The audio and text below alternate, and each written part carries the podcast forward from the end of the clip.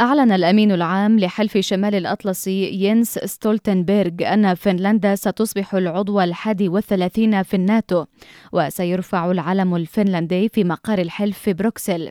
وقال إن هذه أسرع عملية انضمام لدولة في تاريخ التحالف الحديث.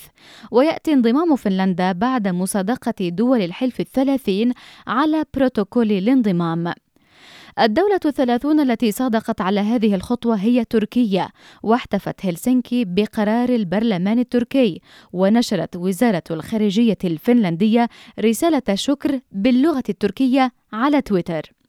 السويد هي الأخرى طالبت بالانضمام لكن الوضع أكثر حساسية بالنسبة لها فأنقرة تعترض على انضمامها وتتهمها بإيواء مقاتلين أكراد من حزب العمال الكردستاني ووحدات حماية الشعب اللذين تصنفهما أنقرة على أنهما تنظيمين إرهابيين وصاحب القرار الفصل في هذا هو القضاء السويدي.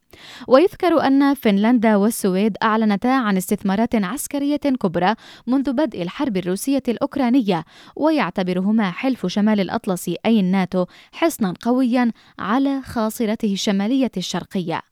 في المقابل حذر تقرير نشره موقع روسي من أن انضمام فنلندا إلى حلف الناتو سيحدث تغييرات كبيرة. أبرزها تحول بحر البلطيق إلى منطقة نفوذ للناتو وأن تصبح فنلندا دولة غير مستقلة تحتضن قوات الحلف الأطلسي. وقال عقيد روسي متقاعد هو ليونيد إيفاشوف إن عدد القوات المسلحة على الحدود مع روسيا سيرتفع بسبب هذه الخطوة إلى 300 ألف جندي بدلا من 50 ألفا سابقا ما يعني تعزيز روسيا لوجودها العسكري على حدودها.